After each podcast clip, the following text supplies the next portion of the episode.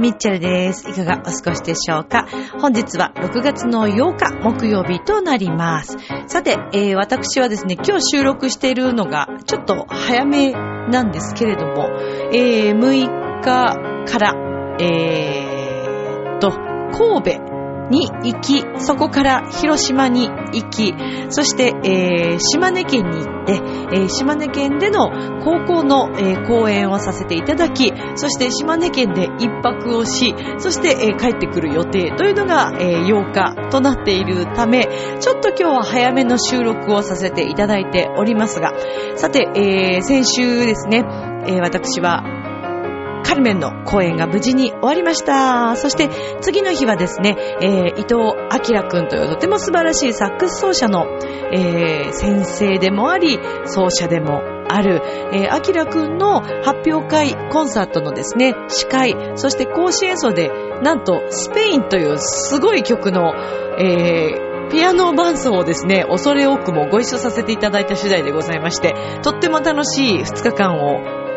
送ってまいりました。今日はちょっとその辺の話を深くしていきたいと思います。ミッチェルのラブミッション、今日も楽しんでくださいね。この番組はチョアヘオ .com の協力のもと配信されています。それでは今週も始まります。ミッチェルのラブミッション、皆さんウェルカム。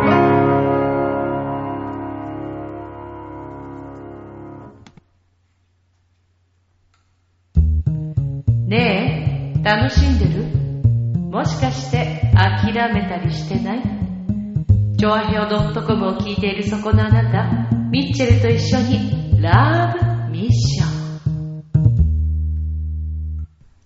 皆様、改めましてこんばんは、ミッチェルです。いかがお過ごしでしょうか。本日は6月の8日木曜日となります。私は多分きっとこの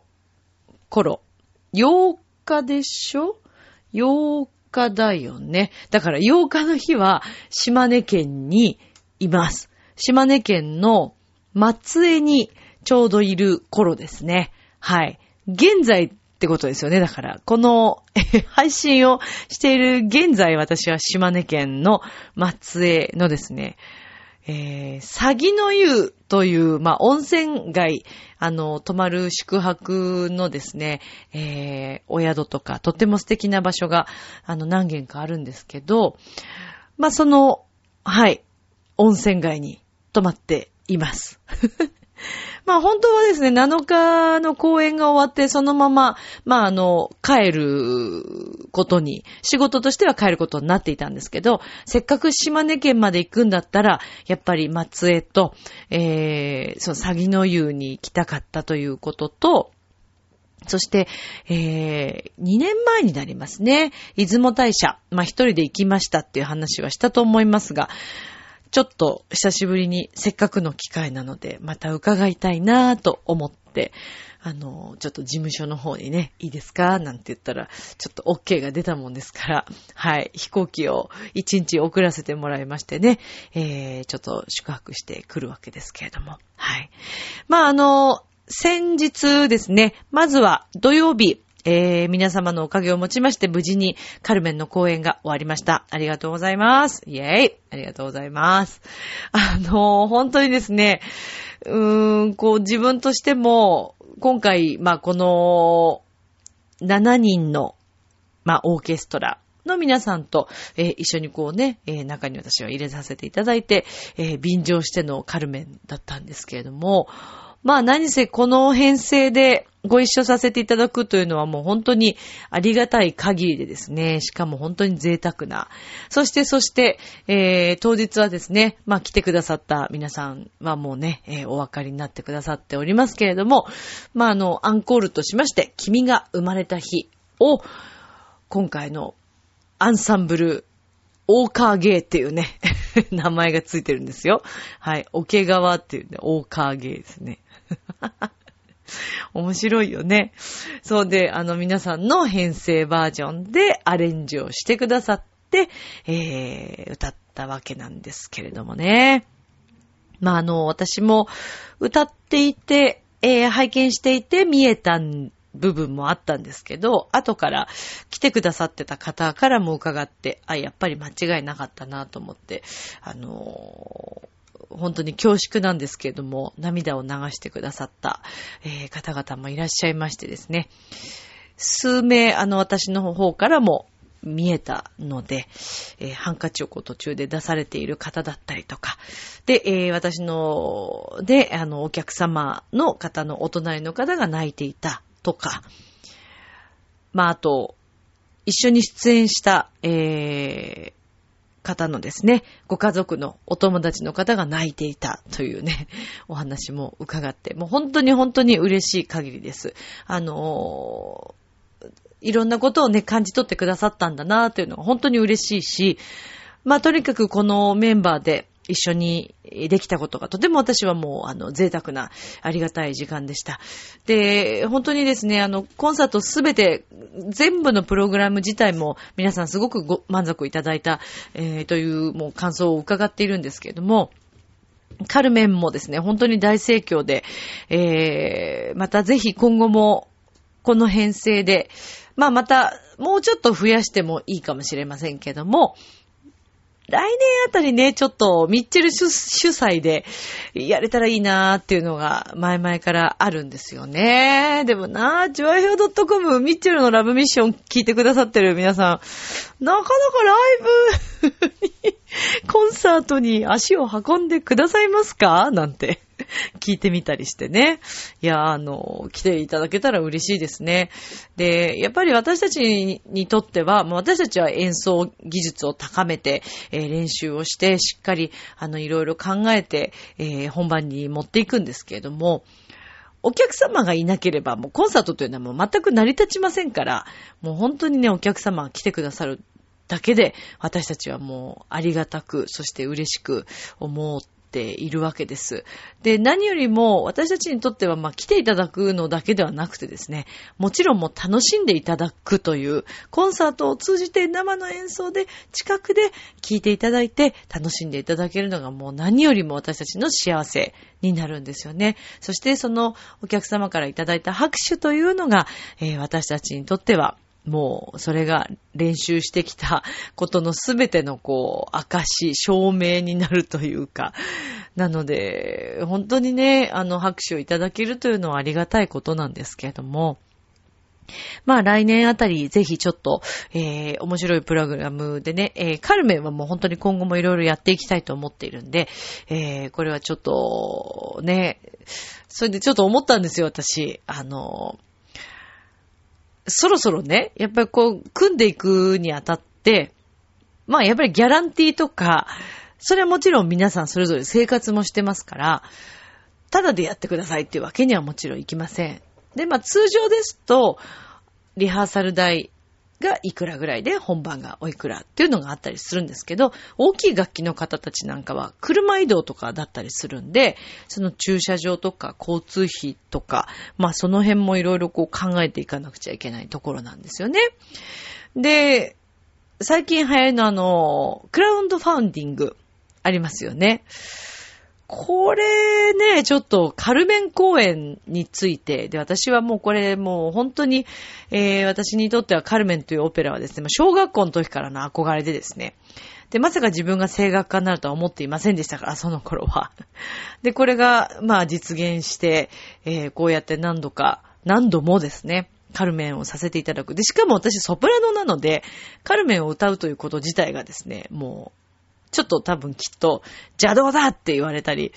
クラシック業界の方からはきっとあいつは何を考えてるんだって思われると思うんですね。実際に以前ついてた先生にもすごくこう、お前の声じゃないって言って、言われたりもしましたけれども、でもそれでも私はこのカルメンとミカエラっていうもう一人女性が出てくるんですけど、この二人、ミカエラさんはね、ソプラノなんですね。で、カルメンという役は、まあ、メゾソプラノだったり、アルトの方が歌うんですけど、で、この両方を私はずっと歌い続けていきたいんです、アリアをね。とにかくこの、ビゼの作ったカルメンというオペラに、もう、すべてこう、なんていうのかな、もう、尊敬と、憧れと、そしてこう、なんか、この曲たちすべてに何かこう気持ちを預けたいというか、学んでいきたい、高めていきたいという気持ちがものすごく強くてですね、今後もこのカルメンをいろんな場所で演奏していきたいなというふうに思ってます。で、それがまあ抜粋っていう形で、全曲やるわけではなくて、まあわかりやすいように、以前浦安の文化会館のね、ピュアクラシックコンサートの方でも演奏させていただいたように、ちょっと抜粋形式で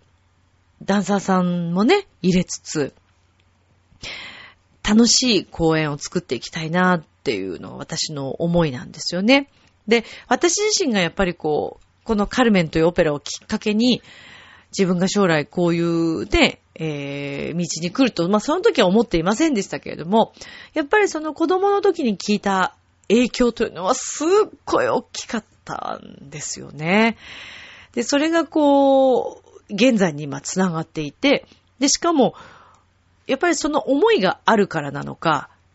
まあ学校、音校にまあ中学、高校、音楽の学校行きましたけども、まあそれで私は高校の時から歌の方に転換をしたんですね、声楽の方に。で、その時も、まあ、教室にあったピアノを使って、ピアノ科の子にピアノを弾いてもらって、全くわからないフランス語のですね、カタカナ書きになってる昔の、私の母が使ってた譜面があったんで、それを使ってなんとなく真似してハバネラを歌ってみたりとかしてましたけども、でもカルメン好き好きってその時も言っていましたし、で、まあ卒業して、大学東邦に入って、で、まあ東邦学園で自分の仲間がですね、もう卒業間際だったかな、学生の時だったと思うんですけども、小沢誠二さんの小沢塾というね、プログラムがあって、これオペラのプロジェクトなんですけども、で、まあ学生とか若い子たちにそういう機会を設けてあげようという、勉強させてあげようという小沢さんの思いでですね、で、スポンサーがついてこういった大きなオペラがあるんですけども、で、そのオペラ公演というのが、まあ、日本の各地、5つか6つぐらいだと思うんですけども、まあ、回るわけですね。で、ソリストはもう超有名どころ、もう本当に今思えばありえないぐらいの有名どころの人たちがいらっしゃるわけです。で、しかもオーケストラの中に生徒だけではなくて、若いメンバーだけではなくて、ピンポイントですね。それぞれの楽器の超有名な先生たちが入ってるわけですね。こんなに贅沢な、生で勉強できて、で、ちゃんと、しかももちろんギャランティーはいただけますから、仕事として、1ヶ月、2ヶ月ぐらいですかね。はい。どっぷり、そのオペラに浸かるわけですけども。まあ、で、その友達が、楽器で出ていて、それをチケットもらって私はゲネプロって言って、本番の前にちょっとリハーサル、公開リハみたいな感じで見せてくれるんですけど、でそれゲネプロ行って、もう憧れて、あ、どうやったら合唱に入れるのって友達にも聞いたんですけど、なんか、オーディションとかやってるみたいだよ、みたいな話はあったんですけどもね。で、まさかそれが、自分のところに話が飛んでくるとは夢にも思っていず。そうなんですよね。まあ話が飛んできたんですよね。で、そしてその飛んできた最初の小沢塾、私が関わることになったのがなんとカルメンだったという、もうこれはもうすべて何かがね、そうさせている。まあ自分がそう思って思いが強いから引き寄せているのかもしれませんけれども、で、最近もこのカルメンって、まあジプシーの女性の話だったりするんですけど、スペインがまあ舞台になってるんですね。で、よーく考えていくとですね、私の関わってくださっている生徒さんたちの中に、スペイン関連の方が結構いらっしゃるんですね。スペインでずっと仕事をしていました。スペインに行って仕事をしていて、今でもたまにスペインに遊びに行くっていう方だったり、それから自分のお子さんたちがスペインにもう移住されてて、ご結婚されてたりとかね。で、しかも今日もですね、すごいまた、私フラメンコもちょっとやってみたいなと思ったわけです。まあこれは、カルメンのためにもなんか学べたら面白いかなとか、やっぱりああいう踊りが入ってきたりするので、なんとなくじゃなくて、しっかりなんか少しでもフォームをイメージつけてできたら面白いなと思ったらですね、私の今日、レッスンしてた生徒さんも本当長年来てくださってる、私も伺って、お家にも行ってるんですけども、その方のご主人の、妹さんがなんとフラメンコを教えてらっしゃるという、もうびっくりびっくりですよ。で、なんか助手として教えてらっしゃるというか、もう本当に大元のすごい有名な先生がいて、その方に見初められて、そこでレッスンされてるそうなんですよね。いやー、もうそしたらなんかね、ご縁があるんだったら、もう仲のいい方ですし、信頼してる方なので、なんかそういうね、近しい方のところに行けるのがなんか一番いいかななんて思ったりとか、なんかすごくそういうこう、レールに惹かれたような感覚があって、まあこれから私はずっとビゼを愛し続け、そしてカルメンを愛し続け、たくさんの皆さんにね、伝えていければいいなぁなんて、結構本気で思っている今日この頃。そして実は7日の、島根県の高校での公演の中にもカルメンがね、今回偶然に入ってて、めったに入らないんですよ。高校の公演じゃないとちょっとカルメンが入ってこないんで、小学校中学校に行くことの方がどちらかというとまあ多いんですけど、まあこの間ね、カルメン演奏したばかりで、またこのタイミングでカルメンが、オケの編成でできるというのはもうなんとも幸せなことですね。今回の、島根県公演はですね、結構人数の多い割と大編成なので、指揮者もちゃんとね、ついて、私のいつもお世話になっているグループのリーダーなんですけども、一応私たちは東京組なんですが、広島組の演奏家の皆さんのところに、リーダーが、東京のリーダーが、まあ、指揮をして、私が司会と歌で行くっていうような感じなので、向こうで合流をするんですけども、もう本当に今から楽しみで楽しみでなりませんね。いや、なんかこう、西の方とか、違う各地でね、公演できるというのは、そしてたくさんの生徒さんたちにこう、いろんな各地の生徒さんたちに会えるというのは、もう私にとってはとっても幸せなことで、大好きなお仕事なので、これからもどんどん広めていきたいなと思っていますし、生でクラシックを聴いてもらえる機会を、細々とでも、いや、でも、大々的に、本当はやりたいんで、なので、ちょっとね、クラウドファンディングさん、ちょっと、なんかいいなと思って、クラウドファンディングやってみようかなとか、ちょっと思ったりしてね、そんな話を今日もしてたんですけども。さあ、そして、このカルメンの公演、本当にまあ、たくさんの方に来ていただいて、素晴らしい皆さんと共に、そして、桶川の皆さん、コンサートホールの皆様にも、お世話になりまして、このコンサートホールのまたね、担当者の方がですね、また偶然に私が、お世話になっていたアンバサダーホテルの結婚式場での、プランナーさんというか、そうですね、どう言ったらいいんだろう。もう就職してらっしゃる方で、すごくお世話になってた方がいるんですけど、まあ、結構お話ししてた方で、で、その方のなんと同級生という、またこれも不思議なね、お話なんですけどね。まあ、だから、ご縁って、縁ってそういうことだよね。最近特にね、縁が縁を呼んでいるんです。で、私最近本当に心地がいいんです、毎日が。なんかよくわかんないけど。なんかよくわかんないけどってことも変だね。なんかその、本当の自分らしくなってきたのかなと、自分自身でも思っていたりして、なんかこう、嘘なく自分の正直な気持ちにこう、いろいろ、なんか、向き合ってるっていうんですかね。こうしたいなと思ったらこうするとか、無理しないとか、こういう仕事をしたいと思ったらそれをするとか、行ってみたいっていう場所にそこに行ってみるとか、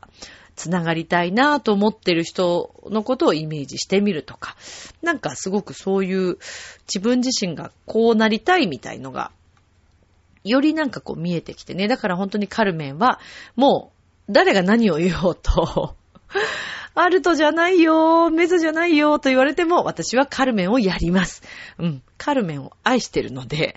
うん、それはもう曲として愛しているので、もうこれは演奏し続けたいなと思っているんですよね。そして、その次の日はね、その本当に、こちらも素晴らしい、発表会コンサートだったんですけれども、代々木上原にありますムジカーザというね、こちらも素敵なサロンなんですけれども、で、私は今回3回目ですかね、伊藤明君という素晴らしいサックス奏者であり、先生でありという方がいるんですが、で、明君の、発表会コンサートで司会をさせていただいているんですね。で、毎年呼んでくださって、出演者の皆さんにも、ね、お声かけいただいて結構お話しすることもあるんですけども、で、今年も、ムジカーサでありました。で、今回はもう私にとってはすごいすごい挑戦だったし、アキラくんに本当感謝してるんですけども、まあ、講師演奏、アキラくんがね、最後に、やっぱり先生として演奏するんですけど、初回の第1回目、何の曲、You Raise Me Up かな。を一緒に演奏したんですね。で、それを私ピアノ弾かせていただいたんですね。で、私は歌だから、どっちかというといつももうこう弾いてもらうことが多いし、自分が伴奏に回る、まあ弾き語りはたまにしますけど、こう誰かの伴奏するって、あとまあ歌の方のこう伴奏をするとかはまあありますけどね。でも、完全に自分がピアノとしてこう弾くっていうのが、まあなかなか機会がないので、だったんですけども、今回まあちょっとパーカッションも入れるということで、でスペインという皆さんご存知ですかね。この曲はまあサックスを習ってたり、サックスを好きな方とかは絶対知ってると思うんですけど、あとね平原綾香さんが実はドゥワドゥワ、ドゥビドゥバーみたいな感じので、このスペインを歌ってらっしゃる映像があって、スペイン、平原綾香とかってこう入れると多分、平原さんが歌ってるスペインが出てくるんじゃないかなと思うんです。どこで見つけたのかな？素晴らしかったですよ。これ歌でやってもかっこいいなと思います。でもね、相当な技術がないとこれはちょっと難しい曲なんですよね。で、実はその曲をですね、伴奏してほしいと言っていただいたりなんかしちゃって、私でいいのって言ったんですけど、あきらくんはもうぜひって言ってくれたので、ちょっと頑張ってみたんですね。でもそれがですね、よく考えてみて、ほら、スペイン、またここにもスペインがいたんですよ。で、わー、これやっぱなんかあるなーってちょっと思いながら楽しく練習してたんですね。で、不思議なことに曲はなんとなく知ってましたけど、なんかね、あんまりね、こう練習、なんかごめんなさいね、またなんか騒いでますけどね、犬が。そんなになんか練習しないうちから、なんかスッと指に入ってきた感じだったんですよね。なんか弾いたことがあるかごとくに、なんかすごい、タンタン、ティリリリリティ、ティリリリリみたいな感じのリズムで、ちょっとすごくこうね、変わってるリズムなんです。だからすごい取りにくいはずだし、両手でそれ弾くってなかなかあったと思ったんですけど、意外とすんなり、練習ができて、で、アランフェス競争曲ってありますよね。そこからこうすべにこう繋がっていくんですけど、まあ本当に素敵な哀愁のある曲なんですね。で、ここにまたもうね、このアキラくんの本当ね、惚れ惚れするような、まあサックスの音色と、そして、本間修二さんという今回私初ご対面だったんですけども、パーカッショニストの、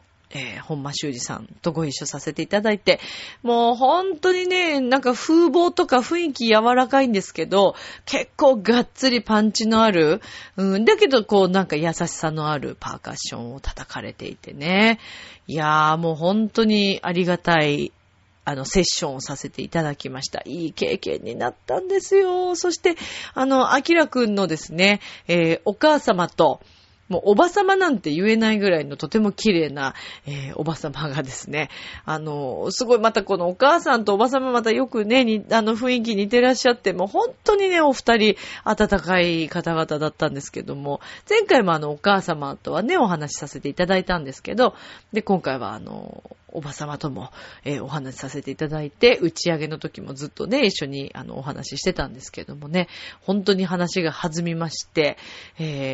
私のね、前も話したかもしれませんけど、今ここにいるワンコちゃん、下の弟のポコちゃんを購入した大阪に、お住まいでいらっしゃるというね、あきらくんのご家族のお二人、なんかまたそこにも縁を感じちゃったりなんかねしながら聞いてくださってますかね、このラジオね。もう本当ありがとうございました。もう楽しいお時間でした。本当はもうちょっとお酒が飲みたかったんですけどね、私ねそうなんですよ。実はですね、その前日のカルメンが終わって、打ち上げでですね、私そんなお酒で酔っ払わないんですけど、まあ疲れがあったのかな。あとファスティングした話しましたよね。だからファスティングとかからお酒をほぼ飲んでなかったんです私。そしたらね、2杯半か3杯ぐらいかなで差し掛かったところで酔ってしまいまして、初めてです私、人生初の酔いつぶれです。もうトイレから出れなくなっちゃったんですよね。どうしようと思って、なんかもうどうしてもこう気分がもう優れなくてですね。で、初めてちょっと若干駅の、で、しかもホーム、電車の中まで開放してもらって荷物とか持ってもらって、一応歩けるんだけれどもちょっともうなんかフラフラしちゃうような感じだったんで、そうなんですよ。もう初対面ね、その日初対面で来てくださってた、聞きに来てくださってて、この演奏のメンバーの仲間の方だった、ホルン奏者のですね、赤坂さんという方に大変お世話になりました。本当にありがとうございました。親切な方でね、もう、カバンとか、いただいたね、お品とか全部持ってくださって、駅まで入ってくださって、その、皆さんは他の皆さん二次会行ったんで、で、赤坂さんも本当はそちらに残るのに、わざわざ私を駅まで送ってくださって、それで、赤坂さんそのまま、はい、飲み会の方に戻られたというね。もう、本当感無量でした。しかももう、やっぱりなんか優れなくて、そしたら何も言わなかったのに、こう、お水まで買ってきてくださってね、もう本当に素晴らしい対応。もう完璧でした。本当にありがとうございました。いや、私もこういう形でお世話になるって初めてだったんで、いやー、でもありがたいですね。やっぱりこう、持ちつ持たれつというかね、自分も何かあった時は人に親切に、ね、させていただきたいなっていうのを本当に改めて思いましたけれども、お酒は気をつけましょうね。いやー、でもちょっと怖くなっちゃったかな。だからその次の日のね、あきらくんの、発表会飲み会では、ちょっとね、怖くて、まあ、一杯目クランベリージュースかなんかから始めたんですけど、でもなんかみんな飲んでるし、美味しそうだし、おばさまたちとかのね、お酒の、とかなんかブルームーンとかいうなんかビールとかすごい美味しそうだったから、ああ、ダメだ、飲みたいと思ってちょっとハイボール一杯飲みましたけど、でもジンジャーハイボールにしておきました。ジンジャーエールでね、割ってもらって。いやー、だからなんかね、本当にね、ちょっとお酒が怖くなってしまった感じなんですよね。まあだからちょっとしばらく、島根の方でも、広島の方でもちょっと気をつけたいなと思ってます。飲まないようにすると思いますね。はい。まあお酒は本当皆さん気をつけましょうねっていうことですね。で、私が気をつけなさいっていう話なんですけどね。いやー、まあそんなこんなの、2日間送ったわけですけれども、島根県の方もね、楽しんでいきたいと思います。明日もスマイルでラブミッション、今日もありがとうジョアヘヨ。